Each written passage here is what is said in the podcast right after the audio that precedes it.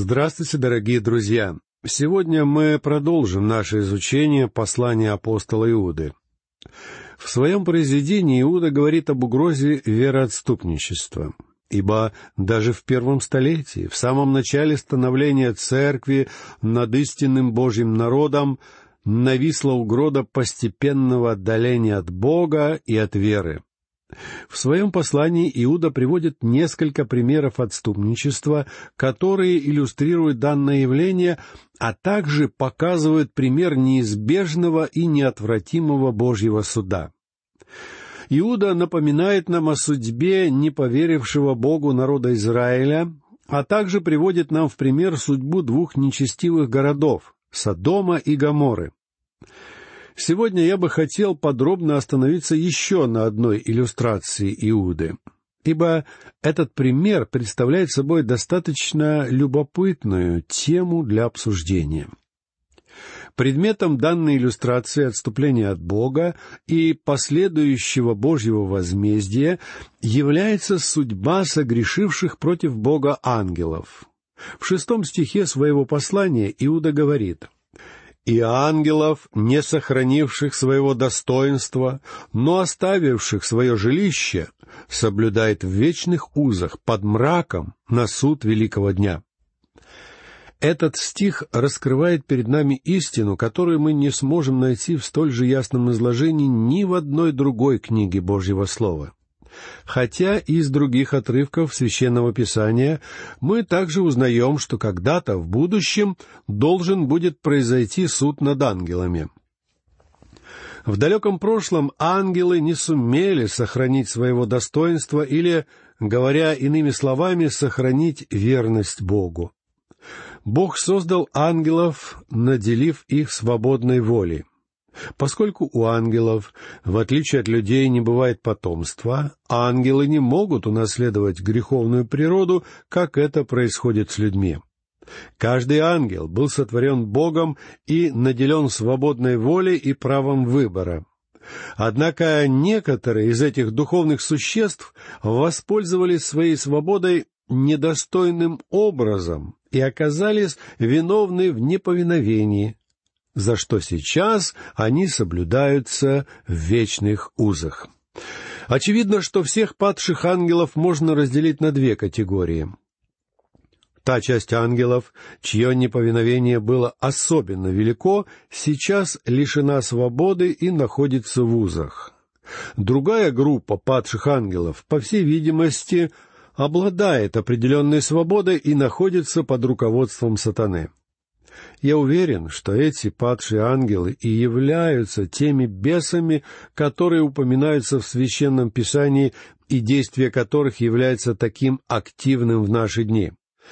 В течение многих лет либеральное крыло церкви отвергало все сверхъестественное, а также отрицало, что такие создания, как ангелы, вообще существуют.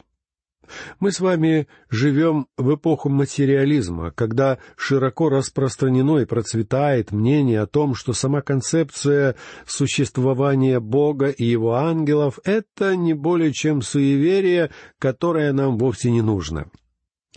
Я не могу точно вспомнить, кому принадлежат данные слова, однако мне хорошо запомнилась их главная мысль, что вера в Бога подобна улыбке чеширского кота, которая точно так же бесследно растворяется перед лицом современного научного прогресса.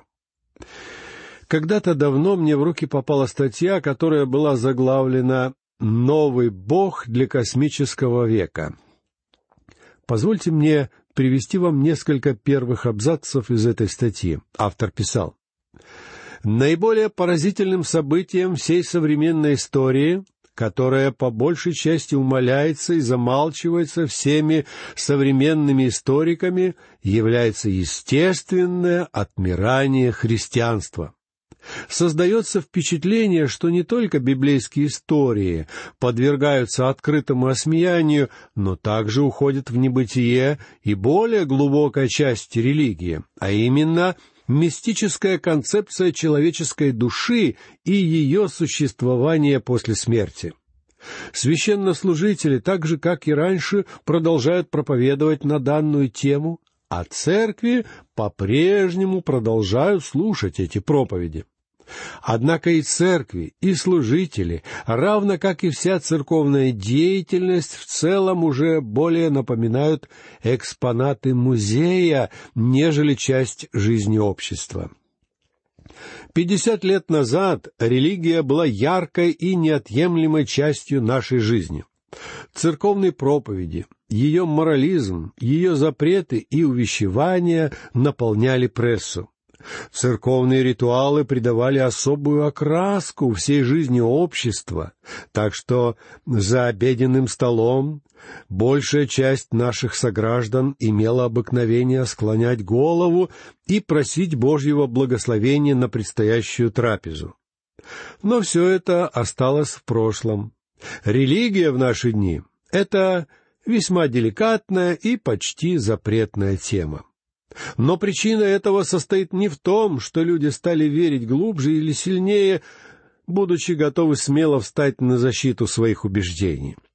Все дело в том, что люди просто не желают слушать обсуждение вопросов, связанных с религией. Многие из тех, кто считают себя верующими, просто не могут прийти к четкому пониманию того, во что именно они верят не имея конкретных представлений о том, что представляет собой Бог, Его ангелы и приписываемые им чудеса. При этом, не желая прослыть противниками христианства, что все еще практически эквивалентно антисоциальному поведению и сурово осуждается, многие просто удовлетворяются молчанием, и на фоне этого заговора молчания религия растворяется и исчезает быстрее, чем при откровенных атаках агностиков. Эта статья попала мне в руки несколько десятилетий тому назад. Надо признать, что с тех пор мы были свидетелями нескольких периодов духовного подъема и пробуждения. Однако в целом Наблюдение автора хорошо соответствует взглядам современного общества на христианство, что во многом обусловлено усилением деятельности и влияния либерального крыла церкви. В течение многих лет либерализм предсказывал скорое и естественное отмирание церкви, равно как и всего того, что относится к сфере сверхъестественного. Однако, вопреки этим предсказаниям, в последние десятилетия стало наблюдаться возобновление интереса ко всему тому, что является сверхъестественным. Весьма любопытно, что данное пробуждение интереса восходит своими корнями не к среде фундаментальных церквей, и даже не к самой церкви в целом. Это пробуждение в основном имеет место в молодежной и студенческой среде. Причем интересно, что эти настроения царят даже среди студентов учебных заведений, которые всего несколько лет назад были настроены крайне материалистически, отвергая все сверхъестественное. Но сегодня и они говорят о бесовстве, о сатане, а также о Боге и Библии. Внезапно этот интерес к сферам сверхъестественного опять вышел на первый план, а тема ангелов не потеряла своей актуальности даже в наш космический век. Большинство наших современников не могут не испытывать глубочайшей озабоченности, когда смотрят на окружающий их мир материализма, который идет по пути полнейшего сумасшествия. В наши дни человек уже может добраться до Луны. Однако мы до сих пор не умеем управлять человеческим естеством здесь, на этой земле. Мне нет нужды подробно останавливаться на огромной проблеме подростковой преступности, которая охватила практически все большие города. Мы уже почти смирились с тем фактом, что улицы некоторых городов больше похожи на места военных действий, когда преступники наполняют улицы. И в это же время честные и законопослушные граждане чувствуют себя настоящими узниками в своих домах, не имея сил и решимости выйти на улицу в вечернее время. Всего лишь несколько лет назад тогдашнее материалистически настроенное поколение утверждало, что человеческое естество неуклонно становится лучше, а поскольку люди стали лучше, нам уже не нужны многие законы цивилизованного общества. Однако очень скоро выяснилось, что такое общество больше напоминает мусорную свалку, нежели райский сад. Пороки и неслыханные прежде преступления совершаются буквально на наших глазах. Невероятная безнравственность разрастается и процветает. Поэтому часто задается вопрос, откуда исходят все эти пороки и все это зло? Кто-то дал на этот счет следующий ответ. Если бы дьявола не существовало, человеку пришлось бы придумать его, чтобы объяснить все то зло, которое царит сегодня в мире вокруг нас. По сути дела, никто уже не может отрицать того факта, что человеческий род развращен. Но, как кажется, никто не осознает в полной мере того обстоятельства, что мы принадлежим к изначально порочной расе, ибо нам приходится жить в мире, который находится под контролем сатаны. Считалось, что устранение всевозможных законов и ограничений поможет создать чудесное и свободное общество — Однако наблюдавшаяся в последние годы тенденция заставляет людей вновь обращаться к сверхъестественному. К сожалению, акцент при этом делается в основном на темные силы.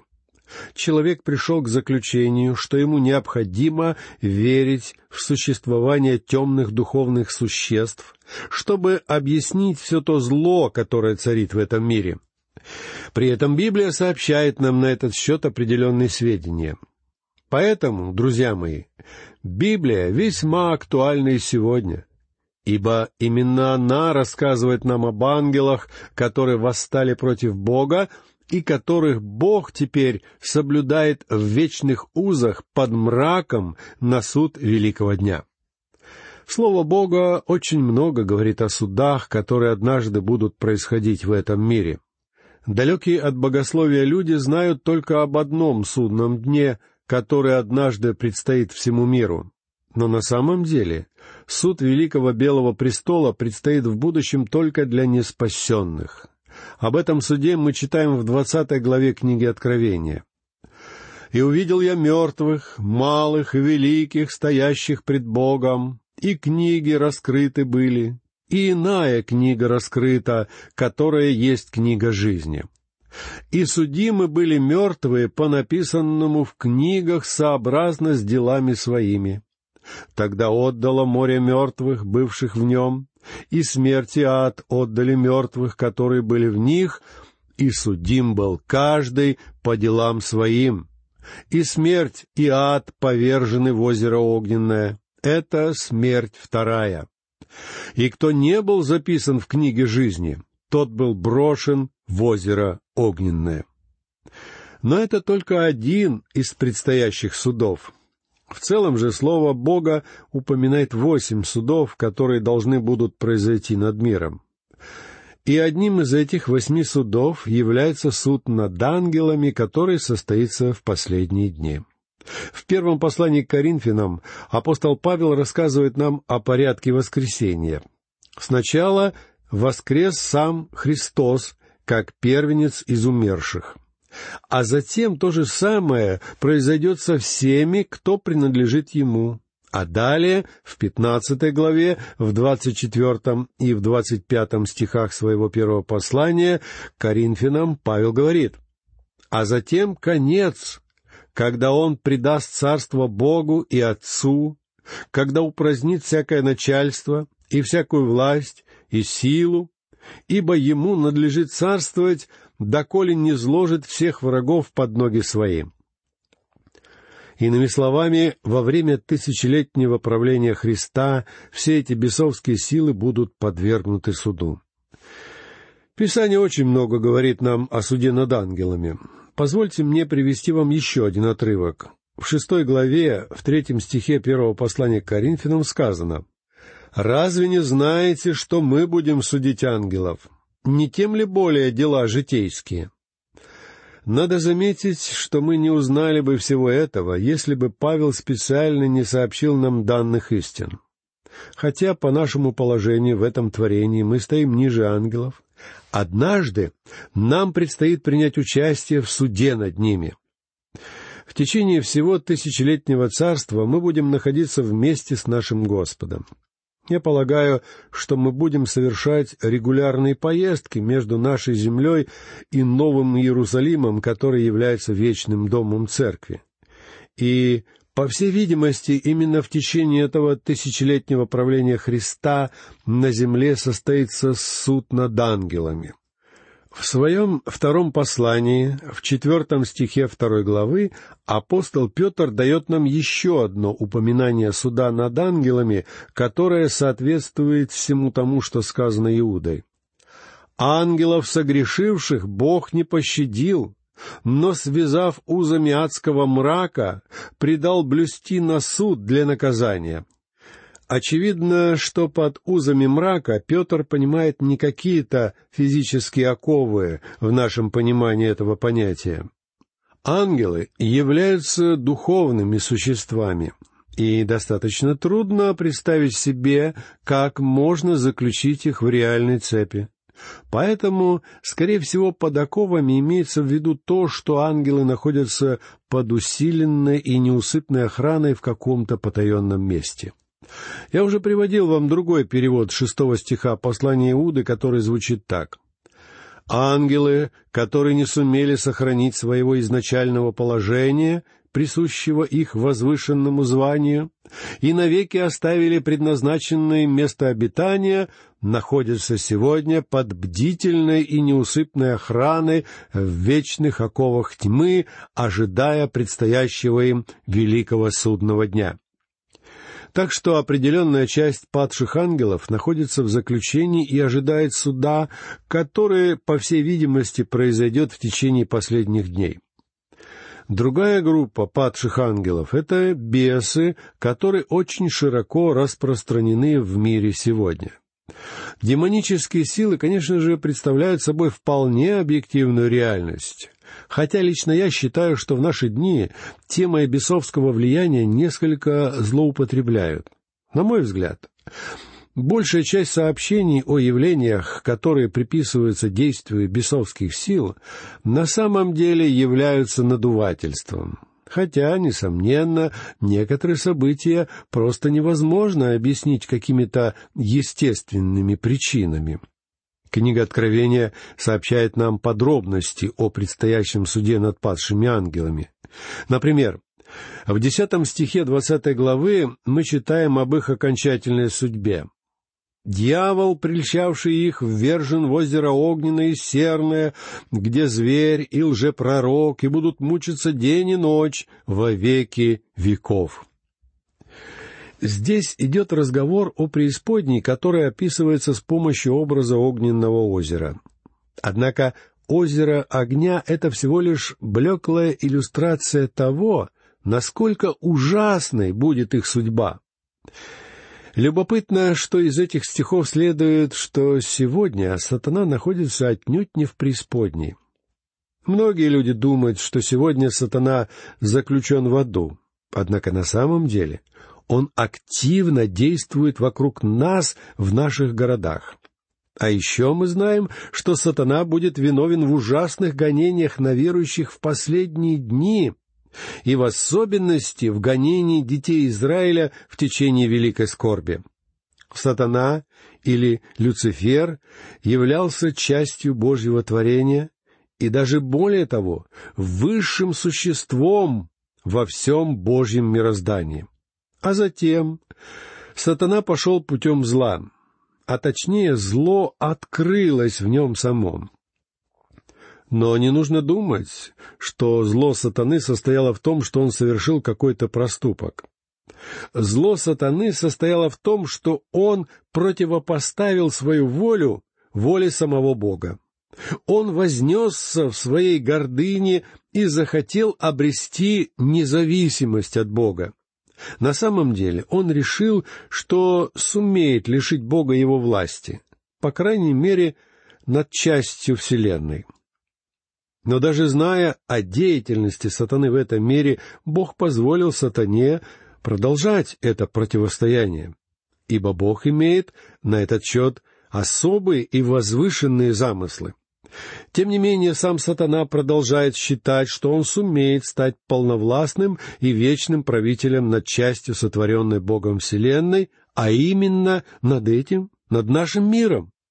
Однако, в конце концов, он будет низвергнут с небес, как сообщает нам апостол Иоанн в девятом стихе двенадцатой главы книги Откровения. «И низвержен был великий дракон, древний змей, называемый дьяволом и сатаною, обольщающий всю вселенную, низвержен на землю, и ангелы его низвержены с ним». А после этого низвержения в течение всего века царства сатана будет находиться в узах, как Иоанн пишет в начале двадцатой главы книги Откровения. «И увидел я ангела, сходящего с неба, который имел ключ от бездны и большую цепь в руке своей. Он взял дракона, змея древнего, который есть дьявол и сатана, и сковал его на тысячу лет, и низверг его в бездну, и заключил его, и положил над ним печать, дабы не прельщал уже народы, доколе не окончится тысячи лет. После же сего ему должно быть освобожденным на малое время. А в конце сатана и его подручные будут преданы огненному озеру, о чем мы уже говорили ранее. Такова судьба всех существ, которые отступают от Бога. Друзья мои, сегодня мы посвятили эту передачу обсуждению Божьего суда над духовными существами, которые пошли против Бога. И их судьба является примером того возмездия, которое постигает всех предающих Бога и веру в Него. Я думаю, что сегодня всем нам очень важно помнить об этом. На этом я прощаюсь с вами. Всего вам доброго. До новых встреч.